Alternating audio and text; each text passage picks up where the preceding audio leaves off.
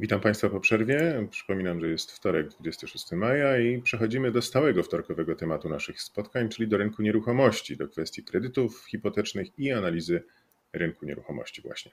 Moim gościem jest pan Marcin Krasoń, ekspert rynku nieruchomości Obido Polska. Witam pana. Dzień dobry. Od początku maja w każdy wtorek zastanawiamy się z moimi gośćmi nad sytuacją na rynku nieruchomości i wpływem epidemii na ceny mieszkań. Zarówno na rynku pierwotnym, którym pan się zajmuje, jak i na rynku wtórnym. Co można powiedzieć o tym rynku nieruchomości właśnie po 2 miesiącach epidemii, w sytuacji pewnego ożywienia gospodarki, jaki mamy aktualnie, ale także w sytuacji rosnącego bezrobocia, czyli spadku popytu wewnętrznego? To jest tak, że rynek nieruchomości jest dosyć specyficzny. Wszystko dzieje się tutaj wolniej niż na przykład na giełdzie czy na walutach. Dodatkowo to, co się dzieje, to o tym dowiadujemy się i tak dopiero po jakimś czasie, bo nie mamy takich na żywo, powiedzmy, danych, na przykład o stawkach za metr kwadratowy, o liczbie sprzedanych mieszkań i tak dalej. Najbardziej aktualne są dane Głównego Urzędu Statystycznego o aktywności deweloperów i indywidualnych osób budujących mieszkania, no ale one tylko część rynku obrazują. Jeżeli chcemy poznać to, co dzieje się, na przykład jeśli chodzi o ceny mieszkań, to trzeba zaczekać ładnych kilka miesięcy. I to jest troszeczkę z jednej strony wada tego rynku, no bo niedokładnie widzimy, co się na nim dzieje, ale z drugiej strony to zaleta, bo w takich sytuacjach kryzysowych to, że wszystko dzieje się wolniej i nie ma takich bardzo spontanicznych czy wręcz bardzo szybkich decyzji, no to tak naprawdę chroni przed jakimiś tam kłopotami. Te dane GUS, o których wspomniałem, one rzeczywiście pokazały, że mieliśmy zatrzymanie na rynku, na przykład dosyć mocno spadła liczba mieszkań oddanych do użytkowania, ale pamiętajmy, że każde dane statystyczne należy przyglądać im się z głową, czyli zastanowić się, dlaczego tak się stało, bo to nie jest tak, że były wybudowane mieszkania, ich nie oddano do użytkowania w marcu, kwietniu i one zniknęły nagle. No, nie, one nie zniknęły, po prostu był kłopot z odbiorami, bo zarówno urzędy, jak i najróżniejsze firmy i wszystko inne działało wolniej, ze względu, wiadomo, na obostrzenia związane z pandemią, no i te mieszkanie po prostu odbiór się opóźni. Nic bardzo złego się nie wydarzyło.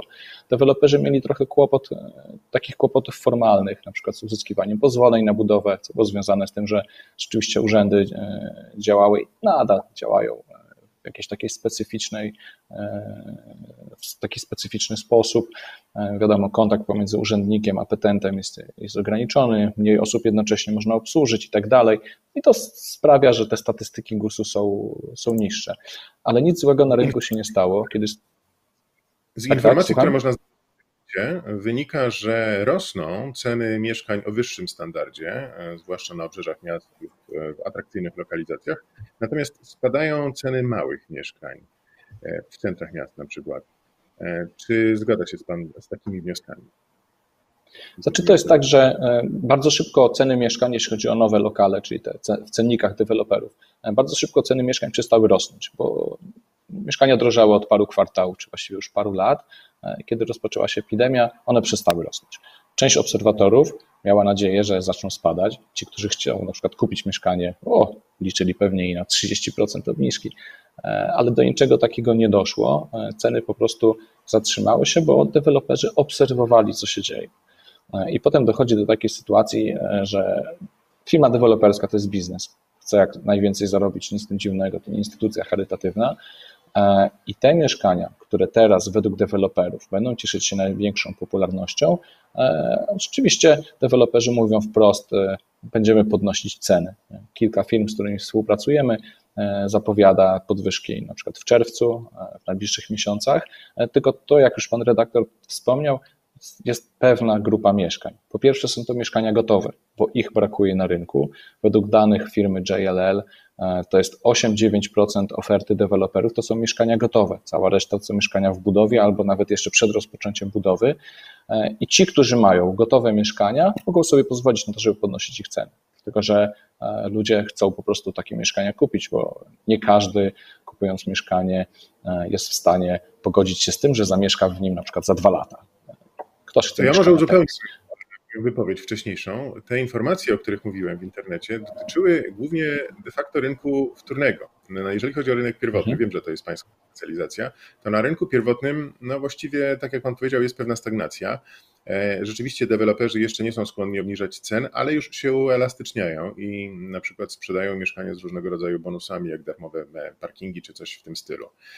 I teraz tak, tydzień temu rozmawiałem też z przedstawicielem dewelopera tutaj w programie i on mówił, że jest znakomita sytuacja na rynku nieruchomości, na rynku pierwotnym i zastanawiam się, czy jest to rzeczywiście trafna diagnoza, czy też zaklinanie rzeczywistości, no bo popyt jednak mimo wszystko się trochę obniżył na rynku wewnętrznym. W związku z tym no, deweloperzy też muszą, oczywiście tak jak pan zauważył, nie są to instytucje charytatywne, które będą skłonne do łatwego dzielenia się swoimi zyskami. Niemniej jednak podlegają prawom rynku. Jeżeli popyt znacząco spadnie, no to ceny no, podlegają prawom rynku, no, czyli wiadomo, co się będzie z nimi musiało stać, będą musiały spaść. Więc pytanie do pana jest takie, czy taka radosna i pozytywna diagnoza mojego gościa sprzed tygodnia jest rzeczywiście trafną analizą sytuacji obecnej, czy też jest zaklinaniem rzeczywistości? Moim zdaniem jest tak, że prawda leży po środku, bo trudno mówić, żebyśmy mieli do czynienia ze znakomitą sytuacją, to trochę chyba zbyt duży optymizm, ale jednocześnie nie jest tak, że jest źle, bo rzeczywiście to, co pan redaktor powiedział, jest oczywiście prawdą, że w momencie, w którym spada popyt, teoretycznie powinny się obniżyć ceny, prawda? Ale weźmy pod uwagę to, że po drugiej stronie jest jeszcze podaż. To, o czym powiedziałem na początku, trochę problemów z formalnościami sprawia, że mniej mieszkań będzie wprowadzonych do sprzedaży, więc spadnie podaż. Ja uważam, że patrząc na rynek pierwotny, bo o tym mówimy z jak najszerszej perspektywy, to dojdziemy prawdopodobnie do jakiegoś takiego sytuacji stabilizacji pomiędzy popytem a podażą, co sprawi, że średnio patrząc na cały kraj będziemy mieli w miarę stabilne ceny. Oczywiście w pewnych lokalizacjach czy pewne mieszkania będą drożały, inne będą taniały, bo zawsze tak jest w statystyce. A jedną rzecz, którą chciałbym jeszcze nawiązać do tego, co wcześniej z kolei pan powiedział, czyli że to był rynek wtórny, no to weźmy pod uwagę to, że prawdopodobnie mowa o ofertach, a nie o transakcjach, a na rynku wtórnym jest to gigantyczna różnica. Bo jak pokazują dane Narodowego Banku Polskiego, rozstrzał cenowy pomiędzy cenami ofertowymi a transakcyjnymi na rynku może wynosić kilkadziesiąt procent nawet, bo to jest tak, że to są ceny życzeniowe bardzo często. Ktoś myśli, o mam ładne mieszkanie, ma ogródek na przykład, który jest teraz powiedzmy jakąś wartością dodaną, na którą ludzie zwrócą uwagę, to sobie podniosę cenę, ale to podniesienie ceny to tylko oznacza, że jest oferta droższa, a nie, że ktoś to więcej kupi. Właśnie nie do końca. Jeżeli mogę przerwać, to nie do końca są to tylko kwestie ofert, to są kwestie też zainteresowania kupujących. Z informacji, które niedawno opublikował serwis OtoDom, wynika, że znacząco wzrosło zainteresowanie i poszukiwania konkretnych mieszkań, na przykład mieszkania z ogródkiem, zainteresowanie tam wzrosło 60%. Jeżeli chodzi o mieszkanie z tarasami, to o 63% wzrosło zainteresowanie w kwietniu i na początku maja.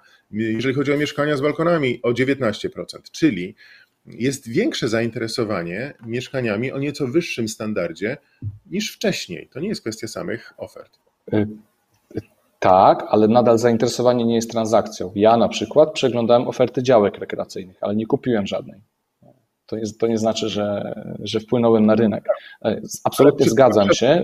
Zgadzam się z tym, co pan powiedział, że wzrośnie zainteresowanie takimi mieszkaniami, ale nie sądzę, żeby to już teraz działało. Znaczy, uważam, że przez te 2 miesiące ostatnie tych mieszkań nie kupiono więcej. One w długim czasie będą lepiej sprzedawalne, czyli takie mieszkania, które mają, tak jak pan redaktor powiedział, taras, ogródek, balkon, albo na przykład są położone na osiedlu z fajną infrastrukturą, czy w dobrym miejscu, no bo ludzie zauważyli, że przez ten czas teraz spędzali dużo więcej czasu we własnym mieszkaniu, w jego bardzo bliskim otoczeniu. Jeżeli zamieszkamy w miejscu, gdzie nawet nie ma gdzie wyjść na spacer, no to standard życia jest niższy niż w przypadku mieszkania, gdzie jest się gdzie przespacerować. Więc to prawda, co pan redaktor powiedział, ale z pewnymi takimi powiedzmy warunkami. To teraz chciałem zadać panu pytanie, dość proste pytanie, ale dotyczące nie tylko rynku pierwotnego, ale także rynku wtórnego, całości rynku nieruchomości. Czy to dobry moment teraz na kupno mieszkania, czy lepiej jeszcze zaczekać? To jest świetne pytanie i jest na nie zawsze ta sama odpowiedź, to zależy. Bo to znaczy od tego, kto jest kupującym. Jeżeli mówimy o osobie, która ma potrzebę kupna mieszkania, to na przykład Ktoś wziął ślub, rodzi mu się dziecko niedługo i chciałby wyprowadzić się od rodziców. To taka osoba powinna skupić się na tym, żeby znaleźć mieszkanie dla siebie i po prostu je kupić.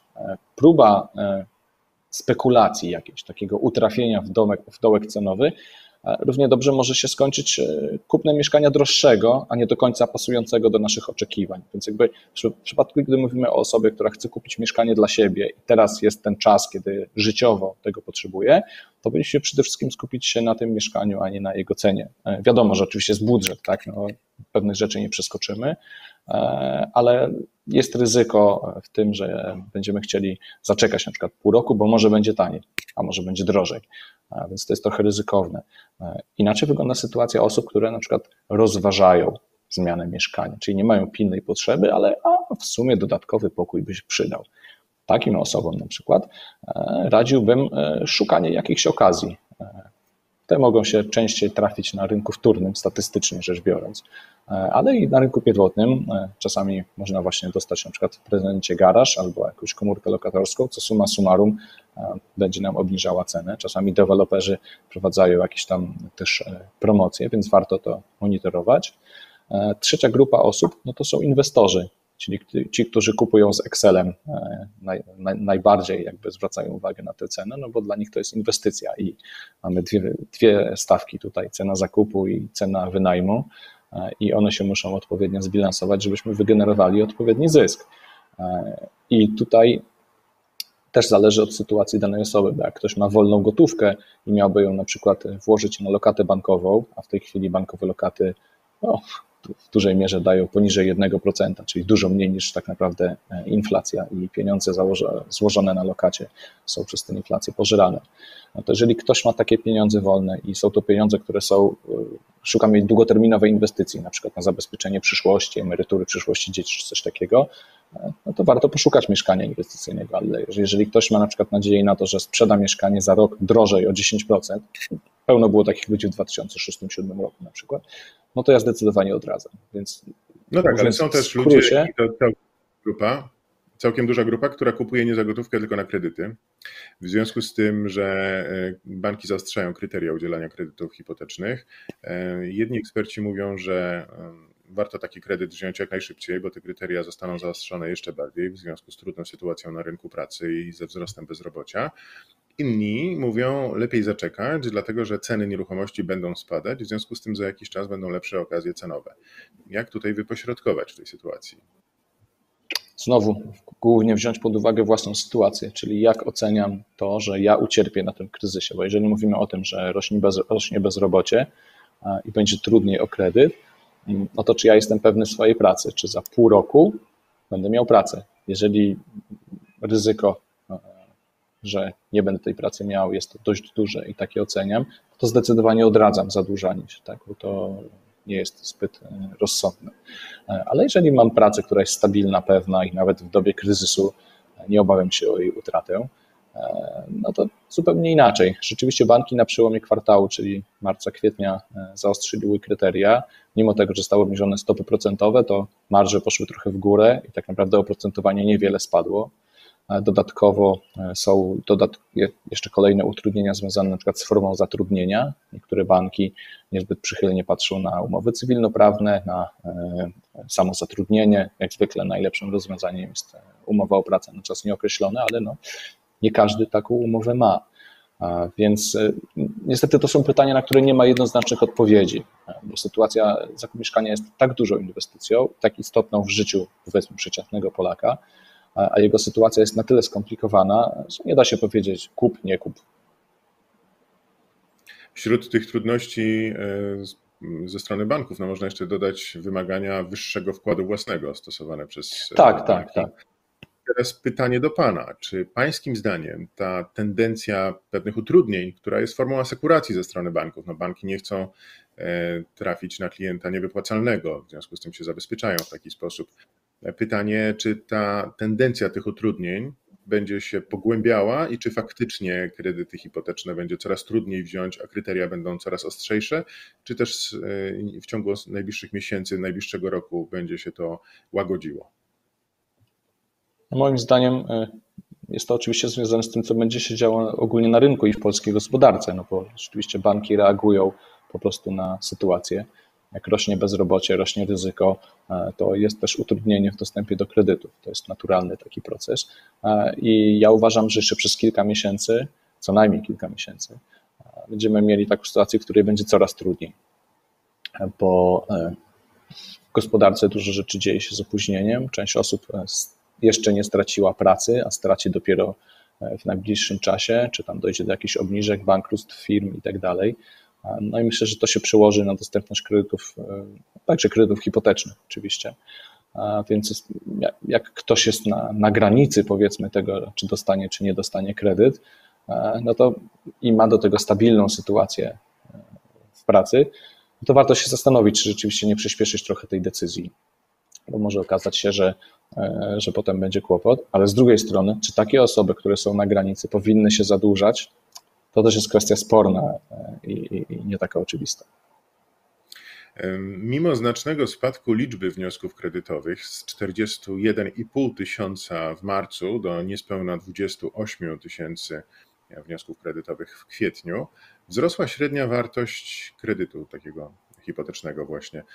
Polacy kupują mniej mieszkania, ale za to coraz droższe? No, tak wynika z tego i z czego to, jakby pan to uzasadnił? Czy o ile mi się dobrze wydaje, nie jestem pewien, to ta duża liczba wniosków marcowych to był efekt tego, że to są wnioski skumulowane, czyli tak jakby jak ktoś składa 4 wnioski na przykład, bo nie wie w którym banku, no to jest liczone jako 4. Jak ktoś ma odrzucony wniosek, a potem kolejny zostaje przyjęty, to on też jest liczony podwójnie. To nie jest liczba udzielonych kredytów, tylko złożonych wniosków. I ta statystyka jest też trochę zaburzona w takich niespokojnych czasach. Warto o tym pamiętać. Natomiast co do wartości kredytów, no to też myślę, że może być to pochodna tego, co wcześniej o tym powiedziałem, bo osoby, których wnioski zostały odrzucone, myślę, że raczej to były osoby, które kupują tańsze niż droższe mieszkania, więc w strukturze, w statystyce tych wniosków było ich więcej. Więc no, jeśli chodzi o to, co się dzieje z cenami mieszkań, to ja wolę zaczekać na dane JLL-a albo Narodowego Banku Polskiego, no bo to są dane, którym można na pewno ufać i to są konkretne dane dotyczące cen w danym mieście, a nie jakieś próba wyciągnięcia jakiejś pochodnej, co czasami może po prostu być zmyłką. Rząd pracuje teraz nad pewnymi ulgami podatkowymi, które być może pobudzą rynek mieszkaniowy i jak podaje prawo.pl, osoby, które kupią swój pierwszy lokal mieszkalny, według nowych przepisów będą mogły liczyć na ulgę polegającą na odliczeniu od dochodu określonej kwoty.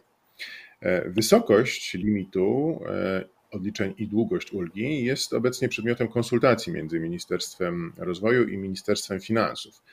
Mają one być powiązane z liczbą osób w gospodarstwie domowym i rozważana jest wysokość ulgi w tej chwili i ona się mieści w przedziale od 4,6 tysiąca do 12 tysięcy złotych do odliczenia, a czas trwania takiej ulgi ma wynieść od 3 do 5 lat. Czy pańskim zdaniem to wystarczy, żeby pobudzić rynek mieszkaniowy? W historii ostatnich lat na polskim rynku mieszkaniowym mieliśmy sporo pomysłów na to, jak rynek pobudzić. Głównie były to programy, w których teoretycznie państwo wspomagało w zakupie mieszkania, rodzina na swoim, mieszkanie dla młodych i tak dalej. Praktycznie i tak pomagało tym, których i tak stać na mieszkanie, czyli nie pomagaliśmy tym, którzy najbardziej tego potrzebują. Program Mieszkanie Plus miał to trochę zmienić, bo co do założenia, jego główne założenia były trochę inne. W praktyce potknął się o własne nogi, zanim ruszył. Natomiast ulgi podatkowe zawsze tak. Uważam, że ulga podatkowa jest bardzo dobrym rozwiązaniem, bo po co ludziom coś dawać, a potem zabierać, jak to często bywa, jak na przykład ta pożyczka antykryzysowa, tak? Jeżeli ją nam Urząd Pracy umorzy, musimy zapłacić od niej podatek, czyli tak naprawdę to jest trochę przerzucanie pieniędzy w jedną w drugą stronę. Natomiast ulga podatkowa moim zdaniem jest dobrym pomysłem.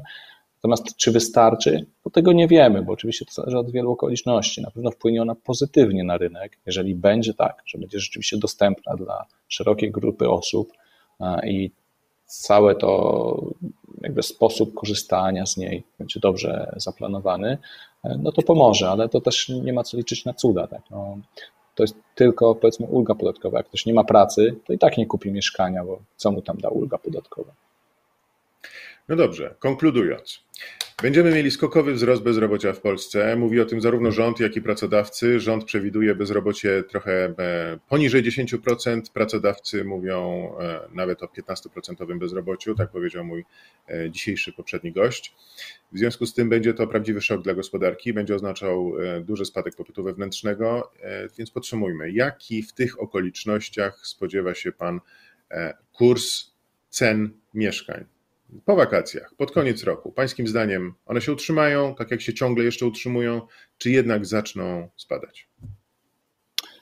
Uważam, że w skali całego kraju się utrzymają, natomiast na pewno będzie tak, że jedne mieszkania stanieją, drugie zdrożeją, w jednych lokalizacjach stanieją, w innych zdrożeją, bo pod uwagę coś należy wziąć jeszcze jedną rzecz, której w ogóle nie poruszyliśmy w naszej rozmowie, mianowicie rynek najmu krótkoterminowego. Bardzo wielu inwestorów kupowało w ostatnich latach mieszkania po to, żeby je wynajmować na krótko. Słucham? Przepraszam, nie usłyszałem. Który to rynek najmu krótkoterminowego bardzo ucierpiał w związku z pandemią.